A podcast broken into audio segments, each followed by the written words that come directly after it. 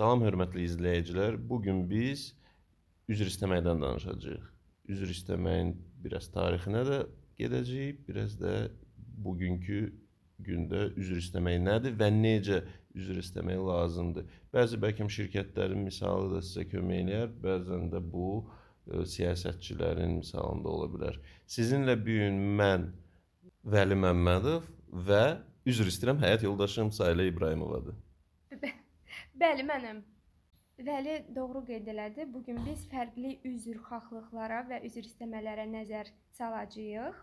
Bilmirəm indi bizim dialoq nə qədər maraqlı və zəngin olacaq. Əslində bu e, mövzunu kifayət qədər araşdırmışıq və hər birimizin öz arqumentləri var, amma bunu öz aramızda mü e, müzakirə etməmişik.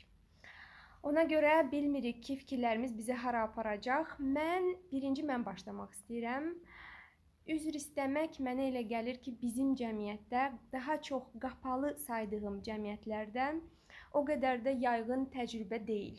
Nə insanlar arasında, nə şirkətlərin timsalında bunu çox görürük, nə də siyasətçilərin, məmurların xalqdan üzr istəməsinə Niyə görə? Niyə görə bax cəmaət üzr istəmək istəmir? Problem nədir? Cəmaət üzr istəmək istəmir. Mənə elə gəlir ki, valideynlər, böyüklər uşaqlardan üzr istəmək vərdişinə sahib deyillər. Mənim uşağımdırsa, mən hər şeyi onunla bağlı doğru edirəm və ondan üzr istəməyə ehtiyac yoxdur. Bizdə belə bir stereotip var və uşaqlar da uşaq vaxtından üzr istəmək mədəniyyətinə və vərdişinə yiyələnmirlər. Yox, əlbəttə ki, səhv üzərində qurulub üzr, yəni ki, insan öz səhvini ə, boynuna alır. Bununla da üzr istəyir. Bəlkə də insanlar istəmir bilsinlər ki, onlar səhvdirlər. Heç heç bir insan istəmir e, öz səhvini boynuna almaq. Ümumiyyətlə hətta advokatura sənəti də onun üzərində qurulub ki, hətta vəkillik, vəkillik e, ki, bu cinayət törədən belə şəxs özünə bəraət qazana bilir.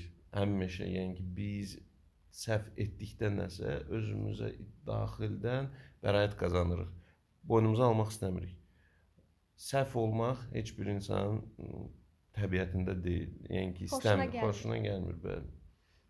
Maraqlı məqamdır. Əslində dünyada, tarixdə mənim ən çox sevdiyim və bəlkə də ən məşhur üzr istəmə məhz Sokratın üzr istəməsidir ki, bu üzr istəmək deyil əslində apologiya, apologiya Sokratos. Yunan dilini bilənlər mənim səhvimi, tələffüz səhvim varsa qeyd eləsinlər. Bu məşhur bəraət qazanma əslində üzr istəmə deyildi. Yəni apologiya sözündən yaranıb ingilis dilində üzrxahlıq, üzr istəmək apologize sözündəndir. Sözün kökü apologiyadır. Apologiya isə məhz bəraət mənasını e, ifadə edir. Sokrat e, onun sözlərini bəyənmədiyinə görə onu deməli ə, gənclərin inancını sarsıtdığına görə, cəmiyyəti doğru yerə yönləndirmədiyinə görə ittiham edən adamlara ə, öz mövqeyini açıqlamaq üçün, ölümdən qurtulmaq üçün bəraət yazdı və səsləndirdi və məşhur Sokratın müdafiəsi ortaya çıxdı və bu müdafiədə Sokrat heç də heç kimdən üzr istəmirdi. Sadəcə öz hərəkətlərinə, öz davranışına, mövqeyinə izah verirdi. İstənilən halda biz buna gələcəyik. Bəli, ə, e, üzr istəyəndə məhz səbəbi göstərmək çox vacibdir. Yəni ki, bildirmək lazımdır ki, nəyə görə üzr istəyirsən. Yəni ki, sən o tək söz kimi istifadə olunmasın. Sən onunla da bildirməlisən ki, sən bilirsən ki, səbəbi nədir bu üzrün. İstənilən halda ə, e, niyə misal üçün Azərbaycanda deyərdim ki, üzr istəmək çətinlik yaradır insanlarda. Məncə kimsə düşünür ki, kiminsə qarşısında aşağılanır. Əgər öz səhvini anlayırsa, qəbul edirsə, hamı fikir fikirləşir ki, yəqin zəifliyimi qəbul edib daim mənə belə yanaşacaq. Ola bilər. Bir söz demirəm, ola bilər. Bu cəmiyyətdən asılıdır, amma istənilən halda bu inkişafa meylli ölkələrdə, xalqlarda çox qəşəng belə deyək, mədəniyyət formasıdır ki, insanlar bir-birindən üzr istəyə bilsin. Burada misal üçün Amerikanı götürsək, orada Amerikanlılar sorry sözündən çox tez-tez istifadə edirlər. Düzdür, sən deyə bilərsən ki, dəyərsizləşir bu söz, əgər çox istifadə olunursa, amma çox da onu belə tutub saxlamaq lazım deyil, biraz rahat olmaq lazımdır. Yəni ki, heç kim düşünməsin ki, mənliyini ondan itirir.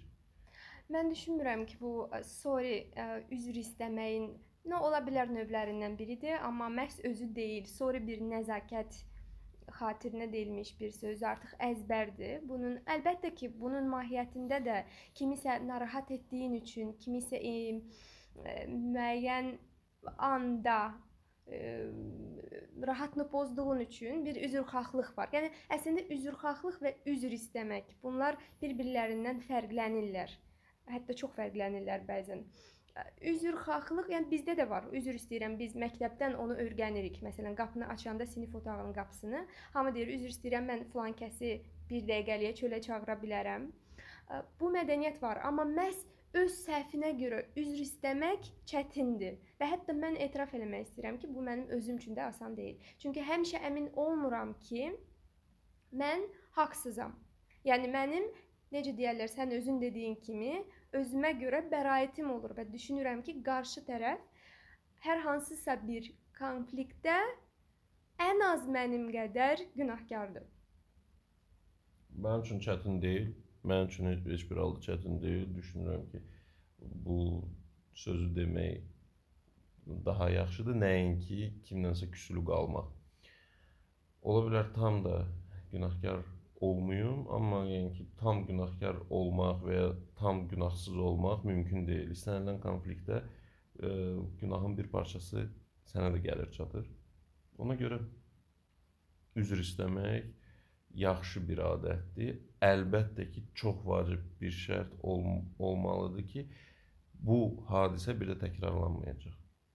Əgər bu hadisə bir də təkrarlanmırsa, bəli, birinci dəfə üzr istəm, üzrü qəbul eləməlisən, belə deyim. Hı -hı.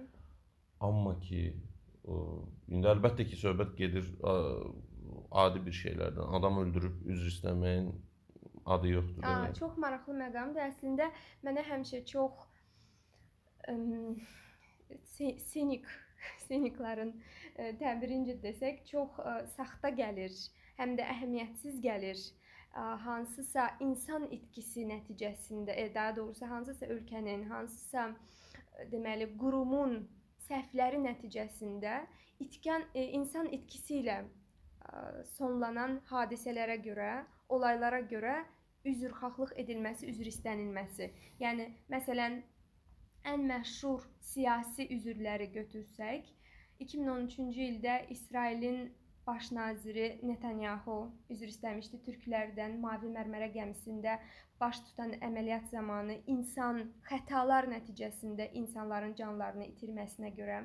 Daha sonra ən məşhur üzr istəmə aktlarından biri papaların katolik kilsəsinin keçmişdə olan bəli, məsələlərə keçmişdə görə olan məsələlərə görə katolik kilsəsinin üzr istəməsi bu ə, deməli qərarlardan dolayı əziyyət çəkən insanlardan, qurumlardan, millətlərdən, Avstraliyanın 99-cu ildə assimilyasiya zamanı aborigenlərə vurduğu mənəvi və fiziki zərər, ondan sonra Kofi Annanın 1998-ci ildə Ruanda qətliamı, soyqırımı zamanı beynəlxalq təşkilatların və ümumiyyətlə Millətlər Təşkilatının e, BMT-nin lazımi şəkildə müdaxilə etməməsi nəticəsində olduqca çox insanın canını e, itirməsi, həlak olması. Mən Ruanda haqqında sadəcə o deyim, düzdür bizim mövzu deyil, istənilən halda çox çox yaxın və belə acınacaqlı tarixlərdən biri e, məhz soyqırımı idi Ruandada daxili müharibə belə deyək, adlandıraq. Vətəndaş müharibəsi əsasında olub. Düzdür, e, bu sıxışdırılan tərəf heç bir əks hücuma keçə bilməyib. Tutsi və Hutu xalqlarından söhbət gedir.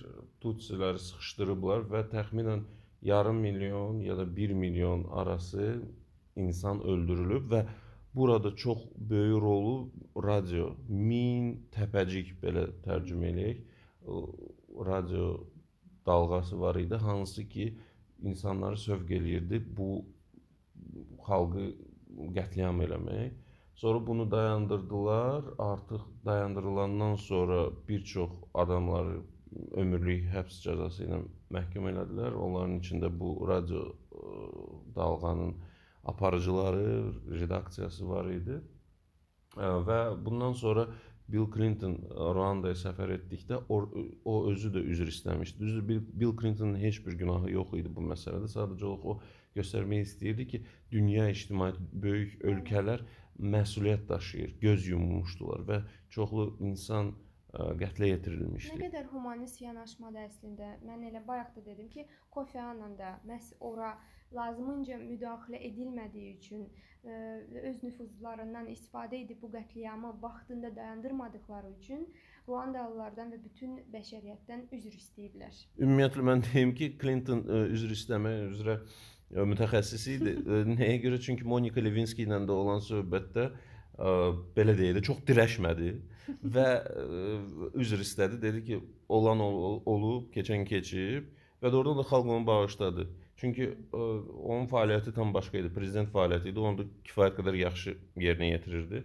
Ona görə həmin məsələni də Amma Levinski ilə münasibəti ə, Ağ evdə baş tutmuşdu və Ağ evə təcrübəçi olaraq gələn qızla münasibət yaratmışdı. Ə, bəli, bundan qabaqki jurnalist məsələsi məsələsində də bunu vurğulamışdıq ki, jurnalistlər o qədər təqib eləyirlər bəzi məsələləri ki, bəzi bu belə deyək də prezidentlər hətta məcburdular ə, etiraf eləsinlər. Başqa yolu yox Bəli, başqa qalmır. yolu yoxdur. Bəzən doğrudan da başqa yolu yoxdur və yeganə mövcud olan yol ən yaxşı yoldur. Üzr istəmək. Amma biz cəmiyyətimizdə bunu tez-tez görə bilmirik. İstər bizim millət vəkillərimiz, istər bəzi məmurlar xalqla bağlı açıqlamalarında, müsahibələrində lazım olmayan ifadələrdən, cümlələrdən istifadə eləyirlər. Daha sonra xalq qarşısında üzr istəmək gərəyi duymurlar. Düzdürmü? Bəli, amma ki ə, üzr istəmək ə, həm də ə, dəyərlidir vaxt baxımından. Vaxt baxımından nə mənada? Yəni ki, tez üz- üzr istəmək lazımdır. Çox saxlamaq olmaz. Düzdür, şirkətlər bunu belə deyək, ölçüb biçirlər, sonra üzr istəyirlər məsəl üçün hüquqşünasları ilə və s. əsas o şirkətlər üçün nədir? Məhkəməyə gedib məsələ çatmasın, reputasiya xələl yetirilməsin və aksiyaların qiyməti düşməsin. Məsəl üçün Coca-Cola şirkəti Coca-Cola şirkətinin başına gələn hadisəni danışım. 90-cı illərdə deməli bu Belçikada bir ə, məktəbli uşaq zəhərlənmişdi Coca-Coladan. Hı. Sonra bir neçə nəfər də zəhərləndi Coca-Coladan. Sonra deməli Fransa, Fransada, Hollandiyada səhv eləmirəmsə, deməli bir neçə dənə Avropa ölkəsində Coca-Coladan zəhərlənmələr baş vermişdi. Deməli bütün araşdırmalar, hər şey, yəni çox güman ki göstərirdi ki, məhz Coca-Cola məhsul, Coca-Cola özü günahkardır. Amma ə, direktor, yəni ki, CEO Coca-Cola-nın üzr istəməyə tələsmirdi. Çox ə, yəni ki, gözləyirdi, de, ə, əvvəlcə fikir vermirdi və s. Sonra artıq Fransa, Belçika kimi ölkələr ə, dedilər ki, bəs Coca-Cola ümumiyyətlə satışını qada qadağa qoyacağıq. Və bundan sonra o özünə gəldi, belə deyək, və tez üzr istədi. Tez üzr istədi, amma üzrə o qədər də qəbul olunmadı. Nə maraqlısı odur ki, sonra araşdırmalar nəticəsində belə çıxdı ki, doğrudan da bəzi həmin o zəhərlənmiş uşaqlar heç Coca-Cola məhsullarını içməyiblər. Heç ümumiyyətlə Coca-Coladan zəhərlənməyiblər. Hı. Sadəcə olaraq bu nəyin misal misalıdır, nəyi nümayiş etdirir? Onu nümayiş etdirir ki, vaxtında üzr istəmək lazımdır. Hı. O o qədər gec üzr istədi ki, e, cəmaatda, xalqlar, yox, başa düşürəm, amma e, cəmaatda, dövlətlərdə şey yaratdı, aqressiya yaratdı. Hı. Yəni ki, onu o, o qədər uzatmaq lazım deyildi də. Deyə demək lazım idi ki, e, üzr üzürlü sayın əgər bizim günahımızdandırsa, biz bunu araşdırıb Bəli. həll eləyəcəyik. Bəli. Yəni Bu artıq bəraətə oxşuyur da, özünə bəraət qazandırır ki, bəli, ola bilsin ki, bizdə hansısa işçinin səhvi, texniki problem səbəbindən yaxud hansısa səbəbdən belə bir şey ola bilər. Yəni səhvsiz heç bir ə, qurum, insan ola bilməz. Bu ə, hamının dediyi bəraət qazanmaq üçün adətən bu sözdən istifadə eləyirik. Ə, səhvsiz insan yoxdur. Hər şey eləyə bilərik və sonra deyirik səhvsiz insan yoxdur. Səhvsiz şirkət də yoxdur, istehsal da yoxdur. Hər şey baş verə bilər və bunu öncədən çıxıb elan eləmək və zərər çəkmişlərlə birlikdə olduğunu bildirmək adi etik normadır və insanları sakitləşdirir. Tamamilə razıyam və bir misal çəkmək istəyirəm. Bu yaxınlarda insanlar pandemiya fonunda evdə oturduqlarına görə olduqca onsuz da gərgin idilər və bütün günü efirlərdən xalqımıza müraciət edən Türkiyəli mütəxəssis Hande xanım şəkil paylaşmışdı rayondan və əlbəttə ki, adamlar hirslənmişdi. Bizi burada evdə otuzdurur, özü gedir orada şəkil çəkdirir, paylaşır və Hande xanım həmən səhəri günü üzrxahlıq ə, və açıqlama ə, deməli mətni yazdı, paylaşdı və orada çox yaxşı bir cümlədən istifadə elədi vaxtında doğru zamanlama etməmişəm. Yəni mən ora əslində səfər etmişəm işlə bağlı. Mənim iş planımın tərkibində həm də rayonlara səfər etmə var və orada tutaq ki, Hı -hı. 1 saatlıq işdən ayrılıb hansısa şəlalənin artın a, yanında durmuşam. Amma o şəkli doğru zamanlama etmədən paylaşmışam və insanların qəzəbinə səbəb olmuşam. İndi bilmirəm kim onu bağışlaya bildi, kim bağışlamadı. Mən şəxsən bağışladım. Yox, mən düşünürəm ki, ümumiyyətlə öz e, misalında göstərməlidirlər o əsasən də təbii oturmalı. işçiləri, bəli. Yəni ki, düşün ümumiyyətlə fikirləşirəm ki, çimərliyə, rayonlara bu yay mövsümündə getməyimiz çox vacibdir. Bizim bədənimiz buna öyrəşib və biz qidalanırıq və qışa belə deyək, immunitet yığırıq. Yəni, yəni nə isə bu başqa bir möv mövzudur. Amma e, nəyə qayıtmaq istəyərdim? Sən dedin Avstraliyada aborigenlərdən üzr ist- istənilib. Əlbəttə ki, bir çox ə, ölkələr üzr istəyirlər, belə deyək, ə, açıq və ya ə, gizlin şəkildə hansı xalqlarda, məsəl üçün Britaniya İndiya vətəndaşlarına vizasız öz ölkələrinə səfər etmək imkanı yaradıblar. Nəyə görə? Çünki onlar öz günahlarını anlayırlar, soyqırımlar törədiblər Hindistanda, Benqaliyada və onlar hamısı yəni ə, onu anlayıb onlara belə deyək də ə, imtiyaz verirlər ki, ə, onlar da bundan istifadə eləsinlər. Belə şeylər var. Çox Sadəcə düzgündür. Ə, Üzr istəyirəm sözünü kəsdim. Burada mən Almaniyanın da sanki 2 dünya müharibəsi törətdiyinə görə insanlardan və bütün bəşəriyyətdən üzr istəmə pozisiyasını hiss eləyə bilirəm. Baxmayaraq ki, almanlar haqqında ə, bəzi başqa fikirlər də var, amma mənim tanıdığım, bizim tanıdığımız, ortaq tanışlarımız Alman ə, Almaniyanın törətmiş olduğu o müharibələrə görə bir mənəvi məsuliyyət daşıdıqlarını gizlətmirlər və dünyadan da dünyada da hal-hazırda e, deməli problemli, münaqişəli bölgələrdən ən çox qaçqın, məcburi köçkün qəbul edən ölkələr sırasında bəlkə də ilk yerdə məhz Almaniyadır. Xüsusilə də müsəlman ölkələrinin münaqişələri zamanı. Yəni bunu mən Almaniyanın reputasiyasını düzəltmək üçün ə, özünə bəraət qazandırmaq üçün eyni zamanda bir üzrxahlıq, dünyadan üzrxahlıq etmək üçün etdiyini düşünürəm. Mən nəyə qayıtmaq istəyirdim? Aborigenlər məsələsinə. M, 2005-ci ildə Kennedy Thompson, m, deməli bu Vaçovia ə, banklar ə, assosiasiyasının direktoru üzr istəmişdi. Nədən üzr istəmişdi? O, o səbəbdən ki, əvvəllər o banklar, hansı ki Amerikada fəaliyyət göstərib, onların arasında Georgia Railroad və Banking Co. Onlar qul gücündən istifadə edib. Ümumiyyətlə o qullardan ə, belə deyək də aktiv kimi istifadə edib. Satıblar, alıblar, o hamısı ə, qeydə alınıb və hamıdan, yəni ki, ümumiyyətlə ə, Afroamerikalılardan hamısından belə deyək üzr istəyib. Düzü ə, yan, ə, yanvarda, həmin ilin yanvarında deməli Citizen Bank və Canal Bank Morgan Chase-in ə, banklarıdır. Onlar da həmin o günahlarını belə deyək boyunlarına alıblar.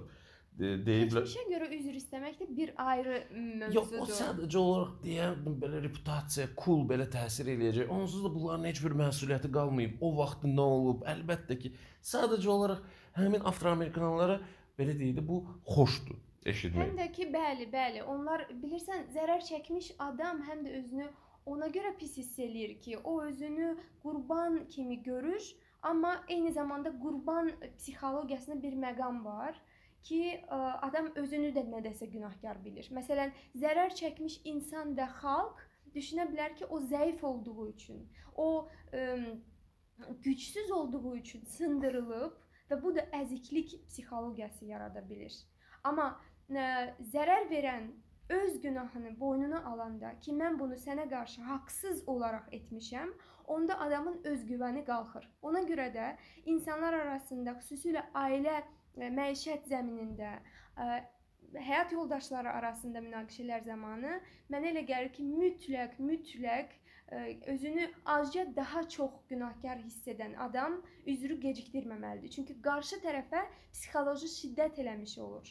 Qarşı tərəf özünü yeyə-yeyə qalır ki, mən neynəm ki, bəs mənim günahım nədir? Bəli, vaxtında olmalıdır. Bir də ə, bir misal gətirim, deməli, keçmiş ə, müdafiə naziri ə, Amerikadan yenə də söhbət gedir.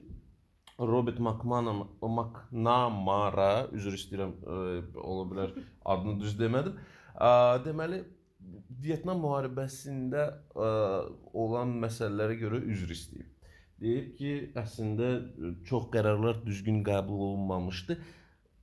Əlbəttə ki, biz bax bütün bu danışdıqlarımızdan görürük ki, hardasa düşünülüb diplomatiya ə, rol oynayırdı. Yəni ki, bu deyə bilərdi ki, məsəl üçün tam olaraq bizim Vyetnama girməyimiz səhv idi. Yox, deyir ki, bəzi məsələlər başqa cür ola bilərdi. Üzr istəyirəm Vyetnam xalqından.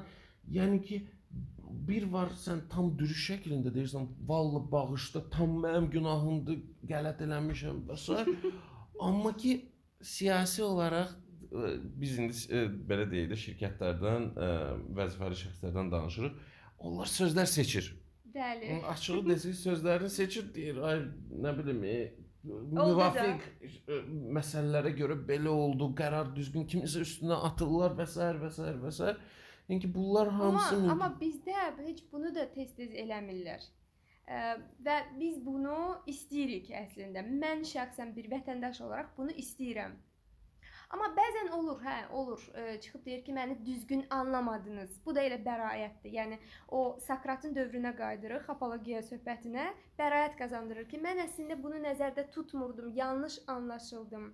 Ə, məsələn, ə, bizim tarixdə, müasir tarixdə ən çox yadımda qalan bir üzr var və bu məni müəyyən şeylərə görə çox düşündürüb ə, e, həmişə. Əbülfəz Elçibəyin Kəlbəcərlilərdən və bütün Azərbaycan xalqından Kəlbəcərin işğalına yol verdiyi üçün üzr istəməsi. Namana. Bəli, bəli. Mən görməmişəm onu, ona görə soruşuram. Bəli, belə bir ə, e, üzr var. Kəlbəcərlilərdən və bütün Azərbaycandan Kəlbəcərin işğalına yol verdiyi üçün üzr istəmək. Bu yaxınlarda birdən yadıma düşdü. Justin Trudeau ağladı, üzr istədi ki, bəs koronavirusla bacara bilmədi Bəli. ölkədə. Əslində bunu heç kim eləməmişdi, görməmişəm, amma Justin Trudeau olan, yəni ki, belə deyək, dünya simpatiyası, nəinki Kana Kanadada yaşayan ə, vətəndaşların dünyada olan simpatiyası biraz da artırdı. Yəni ki, Bu... Amma bəzi adamlar da onu hər şeyə ağlayan kimi qələmə verirlər. yəni artıq bütün dünyada baş vermiş bir şeydir. Niyə bu qədər ağlamaq lazımdır ki dedilər. Hə də, yəni ki, onsuz da heç kim bacarmırdı. Yox, amma o deyir ki, mən ə, e, öz e, deməli sistemin vasitəsilə, öz hakimiyyətim vasitəsilə, resurslarım vasitəsilə daha az insanın zərər çəkməsinə ə, şərait yarada bilərdim. Görünür o səhiyyəsindən, hətta Kanadanın səhiyyəsindən narazı idi və özünü heç də imkanlarını maksimumunu etmiş kimi hiss eləmirdi. Buna görə də o deyir can yanmasa gözdən ə, yaş çıxmaz. Ona görə də gözündən yaş çıxdı. Bir də ki şey, ə, bir iki dənə də şirkətin misalını gətirim. fikirləşirəm ki, mən şirkətin misalını göstərim, bir şirkətin misalını. Göstər. E, Megafon, yox, Megafon nə idi? Megafon Megafon. Hə, Megafon bizdə şeydir, əyləncə mərkəzidir. Bəli, Hə. bəli. Megafon. Reklam elədi nə pulsuz. Hə. Ə, Megafon Azərbaycan xalqından üzr istəmişdi, üzrxahlıq etmişdi Dağlıq Qarabağı Hə, öz hə, ə, hə. xəritəsində Səhv göstərdiyinə bəli, görə. müstəqil respublika kimi göstərdiyi üçün üzrxahlıq Bəlkə də dinləyicilərimiz bilir, Volkswagen şirkəti başı bəlaya düşmüşdü bir neçə il bundan qabaq. CO2 qazlarının emissiyasına görə, yəni ki, ümumiyyətlə maşınlarda ım, CO2 qaz pasport texniki pasportunda yazıldığından daha çox çıxırdı və o ə, yəni ekologiyanı ekologiyanı koruyurdu, amma problem onda değildi. Yəni ki, onlar hansı proqram təminatı yazmışdılar, hansı ki aldadırdı bu CO2-ni ölçən aparatları. Bunu səhv eləmirəmsə Amerikada ə, tapmışdılar, araşdırmışdılar və məhkəməyə vermişdilər. Çox böyük cərimə olunub və çox böyük miqdarda avtomobilləri geri çıxarmalı oldu Volkswagen şirkəti. Sadəcə olaraq onların yəni ki, ə, direktorları çıxış eləyib dedi ki, bəs m, günah bizim xəbərimiz yox idi idarə heyəti olaraq. Orada injinerlər, ə, yəni ki, ə, mühəndislər özləri nəsə qərar verib eləyiblər. Hmm. Yəni ki, yenə də diplomatiyada bəlkə də xəbərləri var idi. İndi öz boyunlarına düzdür, günahları ə, günahlarını aldılar boynuna, cəriməni ödədilər, amma istənilən halda partiyanı geri çək çağırdılar. Bəli, bütün partiyanı geri ə, çağırdılar. Ə, Orada standartlar var da, yəni ki CO2 ə, Avro 4, Avro 5, yəni ki o o CO2 çox ç- çıxmamalı, emissiya olunmamalıdır avtomobildən. Və bundan başqa ə, BP-nin çox böyük sk- skandalı oldu. Hamı bilir 2010-cu ildə Meksika körfəzində o neft dağılmışdı. Bəlkə çox böyük ə, fəlakət idi. Dərhal onlar üzr istədilər, çünki orada üzr istəməməyə variant yox idi. Hamı bilirdi ki, yəni ki, məsələ nədir. Və yenə də ə, bir neçə il bundan öncə Samsung şirkəti bütün ə, direktorları diz çöküb üzr istəyiblər. O da ə, səbəbi o idi ki, ə, No- Note 7 səhv eləmirəmsə smartfonu istifadəçilərin əlində partlayırdı. Oradan da bu böyük bir problem idi. Bütün partiyanı geri çəkməli oldular və ə, bütün müştərilərdən üzr istəmişdilər. Ümumiyyətlə bir məsələyə gəlmək istəyirəm. Asiyada üzr istəmə mədəniyyəti tam başqadır. Hmm. Onlar əyilirlər, ən azından beldən əyilirlər. Çox vaxt da diz üstə çökürlər. Yəni ki, bu çox gözəldir. Əslində o əyilmək sö- sözü bəlkə də oradan gəlir. Əyilmək, sınmaq, bəlkə də o üzr istəmək, Bəli. sınmaq mənasında ə, qəbul etməyimiz onların əyilməyindən irəli gəlir. Hardasa nəsə baş verib, genetik kodlarımız bizim yadımızda elə saxlayıb. Mən istəyirəm ki, bu şirkətlərin ə, üzr istəməklərindən biraz uzaqlaşaq. Çünki dediyin kimi bəziləri doğrudan da heç bir yol qalmadığı üçün biznes fəaliyyətlərini dayandırmamaq üçün öz pullarını Özlərini çoxaltmaq ağa çıxartmaq üçün, üçün. bəli, ağac çıxartmaq üçün bundan alət kimi istifadə edirlər və buna da psevdo üzr deyirlər, psevdo apologiya deyirlər. Saxta üzrxahlıq, bəzən də oradan da saxta olur. Amma bəzən də bu doğrudan da lazımdır. İnsanların dediyim kimi özlərini daha rahat hiss etməsi üçün. Mən istəyirəm ki, gündəlik ə, həyatımıza qayıdaq. Məndən nəyə görəsə üzr istəmək istəyirsənmi? Səndən hal-hazırda üzr istəmək istəmirəm. Tamam. Mən də belə bir ə, hal-hazırda ehtiyac duymuram. Məndən nəyə görəsə üzr istəməli olduğumu düşünmürəm. Yox, qadınlar həmişə istəyir özünə bu, bu artıq buna görə üzr istəyə bilərsən. Buna Çünki görə qadınlar artıq bu qadınlar belədirlər cümlə sözü ilə başlayan cümlələrdə seksizm olur. A, yaxşı bir misal gətirib bu ə, ə, yöndə. Deməli, ə, Harvard Universitetinin rektoru ə, üzr istəməli olmuşdu. Nədən? O demişdi ki, dəqiq ə, elmlərdə ə, kişilər daha çox uğur qazanır. Bu da ge- genetik səbəbdən baş verir. Hmm. Ondan sonra onu Ondan sonrasını demə, mən bildim Hə. artıq. Ondan sonra da məcbur oldu. Hər yerdə daha üzr istəyirdi. Harda çıxış eləyirdi, üzrdən Bəli. başlayırdı öz Bəli. çıxışını. Bəli. Ə, Amma bizim düz deyir də, yox. cəmiyyətdə ə, Buranı montaj eləmək lazımdır. Düzdür, bizdə montaj imkanları yoxdur, amma mütləq e, bunu nəsə eləmək lazımdır. Ə, Lukashenko bu yaxınlarda bir 1-2 həftənin söhbətidir. Lukashenko ə, prezident seçkiləri ərəfəsində çox ciddi səhvə yol verib. Bəli, ki, eyni səhv. bizim konstitusiyamız qadınların seçilməsi üçün, prezident seçilməsi üçün Bir sözlə tutulmayıb. qadın prezident ola bilməz qısaca. Hə, yəni konstitusiyanı da buna qatıb. Hə, yəni adam yəni bunu necə absurd idi. düşünüb, hansı e, beyin neyronu ilə ora gedib çıxıb anlamadım. Jenski, muskoy, qadın və kişi konstitusiyaları var imiş dünyada. Bizim xəbərimiz yox imiş. Lukashenko çox ağıllı, buna görə də feministlər şokdadılar. Yəni belə bir yanaşma gözləmirdilər. Deyəsən namizədlərdən biri də qadındır hətta. Belə, sənin başqa sözün var? Və Mən və və və mən feminizm söhbəti açılmışkən deyim ki, xüsusilə xüsusilə şərq ölkələrində kişilərin üzr istəməsi və xüsusilə qadınlardan üzr istəməsi çətindir. Və bu da ailə məişət zəminində problemlərə gətirib çıxarır. Kişilər bunu, bəli, yenə də əvvəlki fikrimə qayıdıram. Kişilər bunu sındırılmaq, ə, əyilmək, kimdənsə aşağı olmaq kimi qəbul edirlər və həyat yoldaşlarından, qadınlardan üzr istəmirlər. mən yekunlaşdırmaq istirdim bizim podkastı əsas məsələlərlə. Vaxtında üzr istəmək lazımdır. Səbəbini bilmək və dilə gətirmək lazımdır ki, mən səndən filan şeyə görə üzr istəyirəm. Üçüncüsü də ki, ə, əlbəttə ki, bunu təkrar eləməməkdir. Və hətta o üzr istəyəndə də demək lazımdır ki, məsəl üçün mən bir də bunu filan filan ə, səbəblərdən təkrar eləyim və filan filan tədbirlər görəcəm ki, təkrar olunmasın. Eyni şey də bu şirkətlərə aiddir, vəzifəli şəxslərə aiddir. Yəni ki, nəyə görə üzr istənilir? Onun səbəbi vaxtında və bir də təkrarlanmamağı üçün ə, belə deyək də söz vermək lazımdır. Mhm. Ə, Mən e, bir də buna bəraət mənasını yenidən əlavə eləyirəm. Üzr istəyən zaman tamamilə haqsız, günahkar olduğunu etiraf eləməyə bilərsən. Ə, Bunu anlaşılmayan hərəkəti, davranışı, sözü əsaslandıra bilərsən. Həmin vaxt özümü falan şeyə görə narahat hiss eləyirdim. Falan sözüm anlaşılmadı. Falan sözü falan e, şeyə görə demişəm kimi e, ifadələrlə e, izah eləyə bilərik hər hansısa bir şeyi və bununla da bəraət qazana bilərik. Elə Sakrat kimi.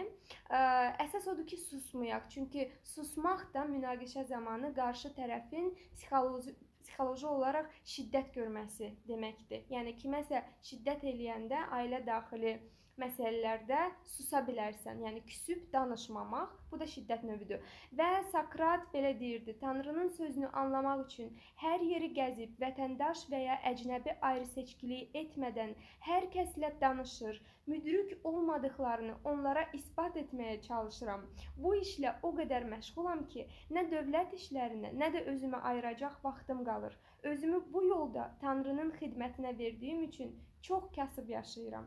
Yəni bu cümlələrdən də göründüyü kimi Sakrat üzr istəmir. Sakrat öz mövqeyinin doğruluğuna inanır. Sadəcə olaraq öz mövqeyini bir daha insanlara izah edir. Və ə, təəssüflər olsun ki, Sakrata ə, Sakratı öldürmək istəmirdilər heç. Ona susmağı ə, su- onu susmağa məcbur etmək istəyirdilər. Sakrat isə başqa cür yaşamağı seçmədi, ölümü seçdi, zəhər içdi və özünü öldürdü. Başqasını öldürmək olmur, əslində bu ifadə səhvdir. Hmm. İntihar etdi. Yox, başqasını öldürmək olur. Özünü intihar etdi. Özünə səhvdir. intihar etdi. Hə. Bəzən bizim e, xəbərlərdə belə Hmm. cümlə işlədilir. Belə, yəni susmayaq, danışaq ki, ortadakı anlaşmazlıq aradan qalxsın. Çox sağ olun ki, bizlə oldunuz, bizi dinlədiniz. Sizinlə mən idim Vəli və üzr istəyirəm həyat yoldaşım Sahilə İbrahimova. Bəli, Facebook dostlarımız bizi üzr istəyirəm, həyat yoldaşım ifadəsi ilə e, daha çox tanıyırlar və mən istəyirəm ki, siz bizim e, iPhone, iOS platforması üzərindən e, podkastımıza abunə yazılasınız. Karusel yazsanız kifayətdir. Bizə çıxış əldə edəcəksiniz. Daha sonra bizim karusel jurnalımız var. YouTube üzərindən karusel jurnalı yazsanız yenə də biz sizinlə olacağıq. Daha sonra Instagramda da kar yeni kar yeni altire karusel yazsanız səhifəmizlə rastlaşacaqsınız. Bütün bu platformalarda istənilən suala, istənilən mövzuya münasibətə öz mövqeyimizi bölüşə bilərik. Sağ olun.